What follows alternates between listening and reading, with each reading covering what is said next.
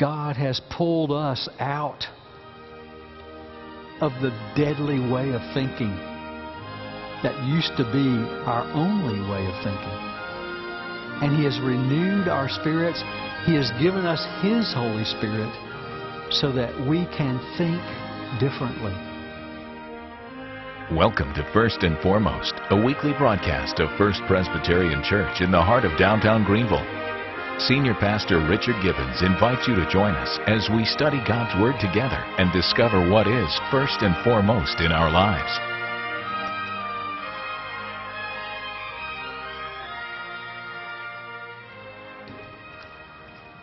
Please turn in your Bibles to Romans chapter 8. And we'll begin reading at verse 1. Hear now God's word. Therefore, there is now no condemnation for those who are in Christ Jesus, because through Christ Jesus, the law of the Spirit of life set me free from the law of sin and death. For what the law was powerless to do, in that it was weakened by the sinful nature, God did by sending His own Son in the likeness of sinful man to be a sin offering. And so, He condemned sin in sinful man, in order that the righteous requirements of the law might fully be met in us, who do not live according to the sinful nature, but according to the Spirit. Those who live according to the sinful nature have their minds set on what their, that nature desires. But those who live in accordance with the Spirit have their minds set on what the Spirit desires. The mind of a sinful man is death but the mind controlled by the Spirit is life and peace. Because the sinful mind is hostile to God. It does not submit to God's law, nor can it do so. Those controlled by the sinful nature cannot please God. You, however, are controlled not by the sinful nature, but by the Spirit, if the Spirit of God lives in you. And if anyone does not have the Spirit of Christ, he does not belong to Christ. But if Christ is in you, your body is dead because of sin, yet your spirit is alive because of righteousness.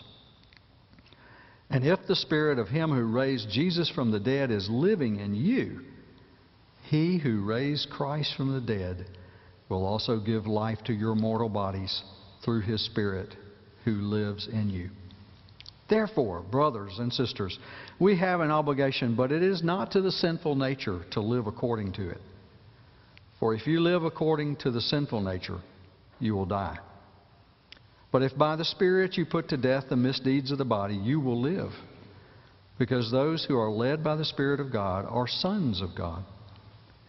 For you did not receive a spirit that makes you a slave again to fear, but you received the spirit of sonship. And by him we cry, Abba, Father. The Spirit Himself testifies with our spirit that we are God's children. Now, if we are children, then we are heirs, heirs of God and co heirs with Christ, if indeed we share in His sufferings, in order that we may also share in His glory. Amen. And may God add His Spirit's blessing to the reading of His Word. Today we're going to be concentrating on verses 5 through 15. But if you've been with us during this process of our studies in Romans, you'll realize that this now comes at near the end of our part of this part of the series. Richard and others of us have been preaching through Romans, and the thing that has become apparent as we've looked at Romans is that Paul the Apostle, writing this to the Romans, said that there is one problem one solution and one way to benefit from that solution. And then Paul talks about the solution's benefits to us. In chapters 1 through 3, verse 20, we have seen that the world has one problem, and that is that everyone has broken the law of God and that they are without hope, without Christ. Then in chapter 4, the Apostle Paul picks up and says that the way to benefit or to the solution to that problem is faith in Jesus Christ. Excuse me, in chapters, chapter 3, verses 20 through 31. And then in chapter 4, the apostle says there's one way to benefit from that solution, and that is to trust in Jesus Christ alone for salvation. In chapter 5 and following, the Apostle Paul begins to tell us about the benefits of taking that solution. In chapter 6, he describes the benefit of the gift of God, which is eternal life in Christ. And then in chapter 7, he reminds us of the struggle that not only he has, but we have with our old sinful ways. Now in chapter 8, we are coming to this section where even though we know we're still sinners, we are new creatures in Christ. And He has redeemed us and freed us from the law of sin and death. And that God no longer condemns us.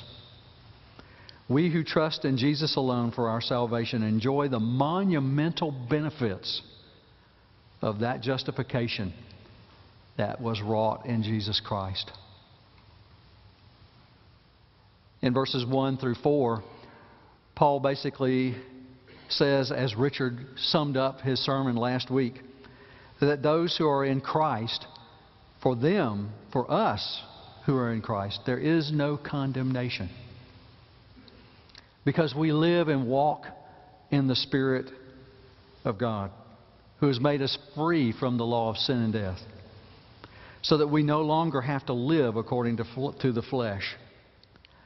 And this is why. Now, I want you to look at your outline for just a moment, and you'll notice that the last section talks about Abba's children. Well, I'm going to play a little switcheroo on you. We're going to start at the end and go back to the beginning. Why do I do that? Well, let me tell you a little story. Years ago in another life, when I was in seminary, the last year of seminary, Kathy and I were married at that time, and she was uh, expecting our first child. And one of the ways that we eked our living through those days of seminary was I preached at a church every other week and did pastoral care in the community that weekend. And then we also together would take long term house sitting and and child sitting uh, as a part of our income. And one time we spent two weeks with a family who was actually taking one of their children on a long trip and leaving the rest of the children with us. And this was their practice. They would take the oldest child on a special trip. And so each child, even though the ones who had to stay with us were not that happy, they knew that when they were at a certain age, they would go with their parents as well. Well, the parents invited us for an interview so they'd get to know us. They knew that we went to seminary, but that wasn't enough. They wanted to see us face to face. So we went to their home.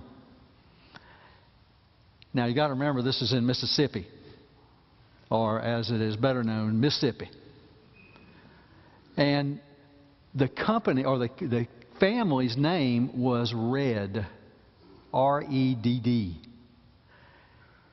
This man's father, about 30 years before, had started what's called Redd Pest Control in Mississippi. And it was pretty famous in Mississippi. Uh, you probably never heard of it. But in the time of interview, I was talking with Mr. Redd, and I asked, Well, how did your dad get started and, and become so successful uh, in the pest business?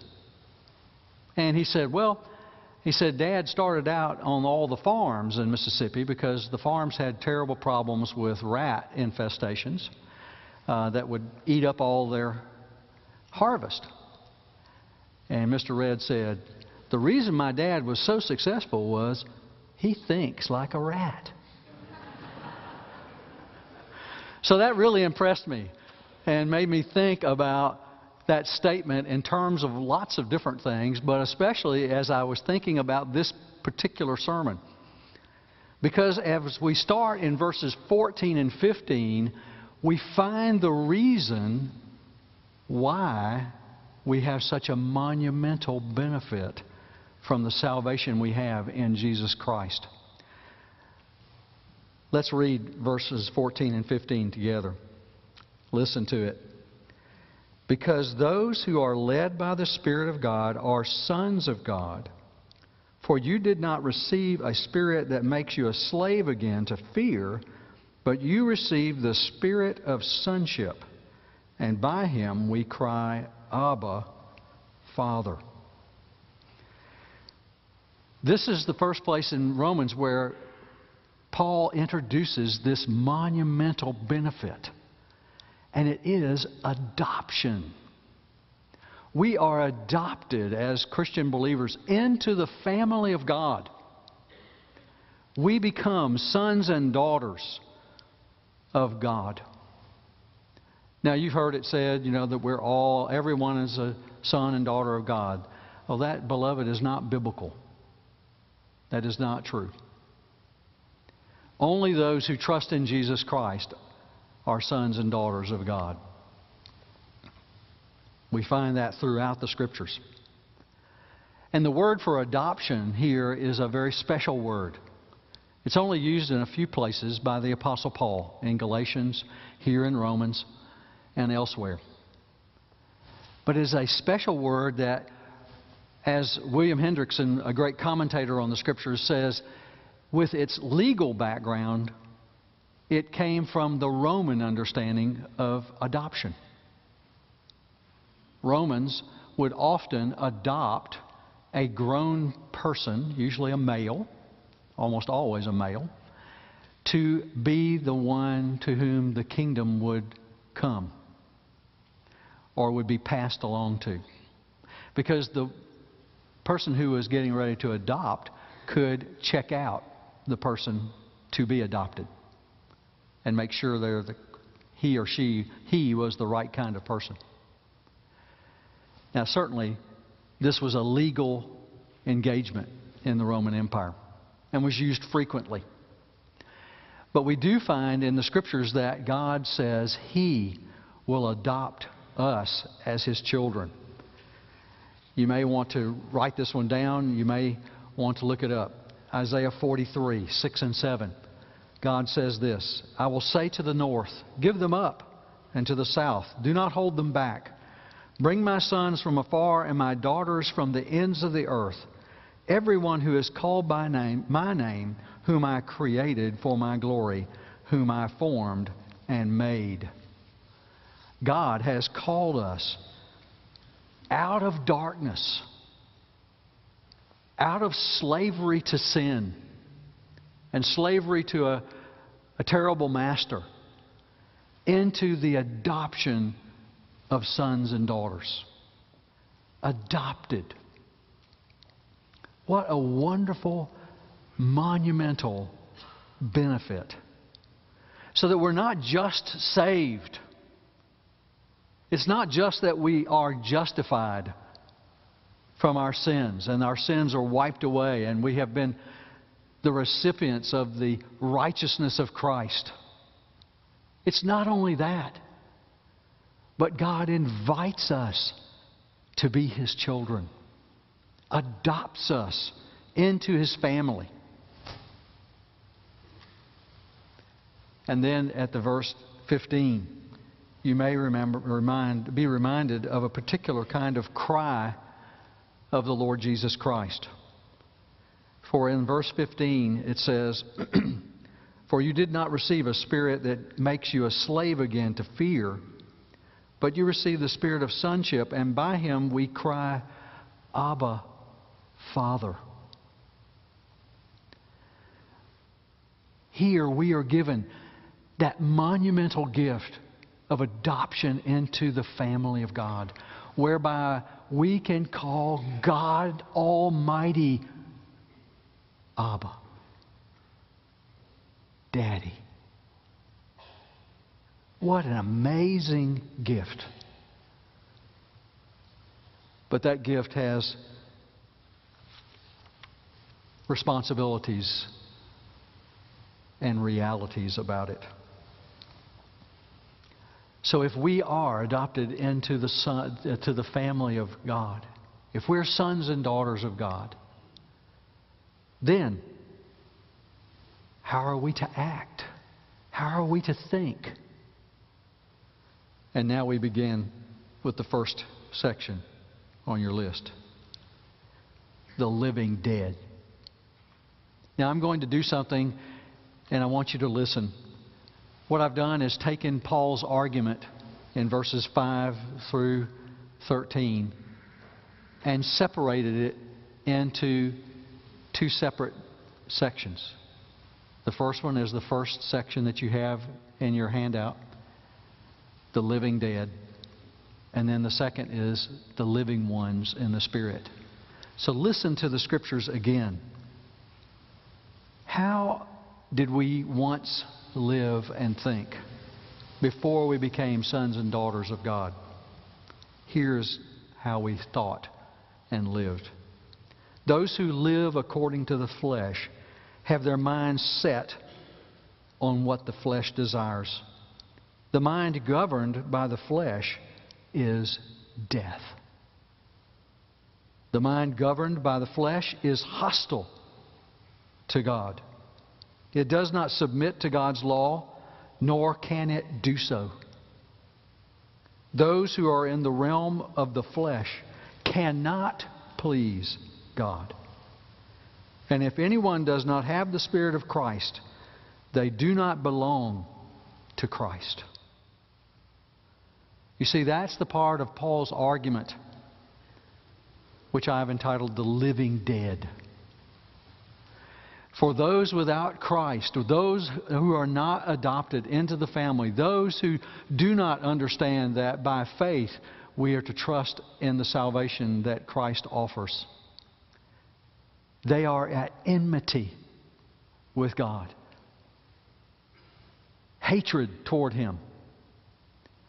And the result of that hatred and their relationship with God in that context is simply death. This is the stark reality that Paul paints in these verses. Because those who are the living dead, dead in trespasses and sins, they don't have any trouble thinking about sinning. It comes naturally. Because they can't think of anything but that. That's the way I used to be. That's the way all of us used to live. Now I want to take the second section that you have in your handout and read it so that we know how sons and daughters of God, the living ones in the Spirit, should live. Those who live according in accordance with the Spirit have their minds set on what the Spirit desires. The mind governed by the Spirit is life and peace. You, however, are not in the realm of the flesh, but are in the realm of the Spirit, if indeed the Spirit of God lives in you. But if Christ is in you, then even though your body is subject to dead, death because of sin, the Spirit gives life because of righteousness. And if the Spirit of Him who raised Jesus from the dead is living in you, He who raised Christ from the dead will also give life to your mortal bodies because of His Spirit who lives in you. But if by the Spirit you keep on killing or putting to death the misdeeds of the body, you will live. Do you see the stark difference between those who live in the flesh and are dominated by the flesh and those who now are sons and daughters of God? allowing God's Spirit to direct and govern? That's the problem with adoption. Today, we generally understand adoption with people finding small infants or just very young children. And so when they come into the family, there's no problem helping them to understand the family ethos, to understand the family heritage, to understand how that family functions, because they grow up understanding it. But you see, God has pulled us out of the deadly way of thinking that used to be our only way of thinking. And He has renewed our spirits. He has given us His Holy Spirit so that we can think differently. Three times the Apostle Paul uses the word to think.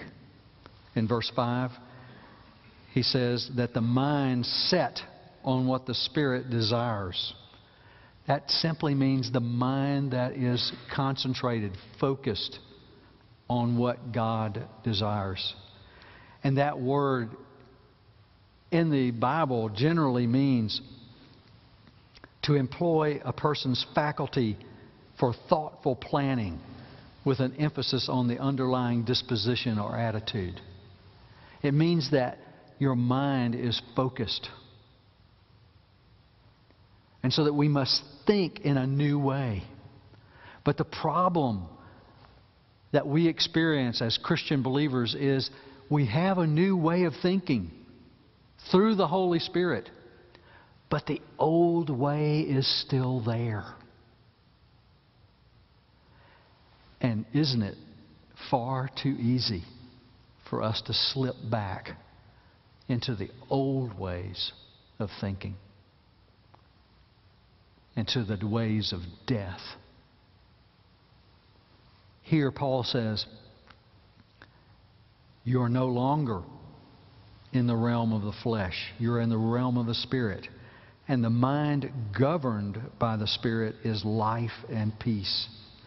And the word governed there, the mind governed or the thinking, is related to the faculty of thoughtful planning often with the implication of being wise and provident.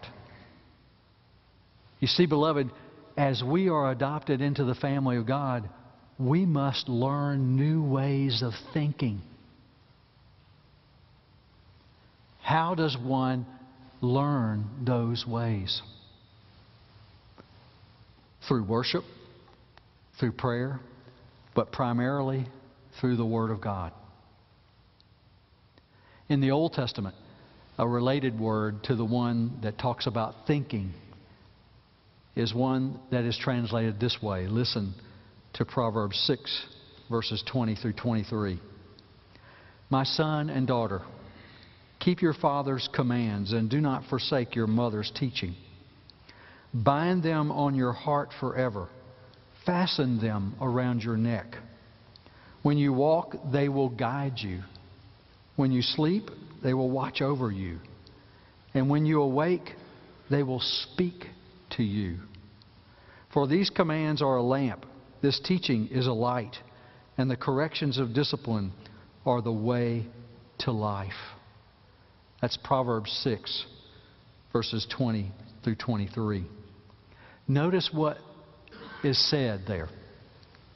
Keep your father's commands and your mother's teaching let them be bound to your heart. Fasten them around your neck.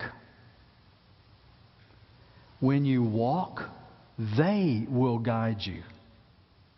When you sleep, they will watch over you. And when you wake, they will speak to you. You see, being adopted into the family means that we learn new ways of thinking. That we put behind us the old ways of thinking. And we allow the Holy Spirit of God, through the Word of God, to teach us new ways of thinking, concentrating our thoughts. But you see, beloved, the Holy Spirit won't do that for you. You and I must diligently do what the writer of Proverbs says. Listen to it again. Take your father's commands and your mother's teaching, bind them to your heart.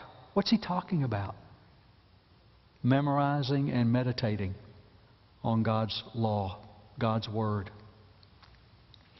Bind them, fasten them around your neck so that when you see yourself in the mirror, you see them. When you feel your neck, you feel it, the necklace of God's law. Why? Because if you bind them to your heart and you put them around your neck as a necklace, they will guide you when you walk, speak to you and comfort you and watch over you as you sleep. And when you wake, they will guide you. This is the monumental gift that God gives us, you and me, as He adopts us into His family. He gives us the new way of thinking. Directed, commanded, comforted, guided, spoken to by the very Spirit of God through the Word of God. And so, my encouragement to you and to me is to spend more time listening to Abba and learning His ways of thinking. Let's pray. Father, thank you. Abba, thank you that you have adopted us into your family. What an amazing privilege. Help us to realize that wonderful, monumental reality. That you have taken us out of darkness, out of slavery to fear, and made us your sons and daughters.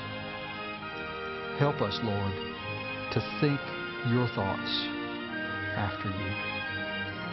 And we ask this for Christ's sake. Amen. Whatever you're facing this week, First Presbyterian Church would like to pray for you. Please call 864 672 1838 to leave your name and a prayer request or receive prayer in person. Details about this service are listed on your screen. To purchase a DVD of today's message, please send a check or money order for $10 to First Presbyterian Church and include today's program number. For more information, call 864 672 1846 or visit our website at firstpresgreenville.org.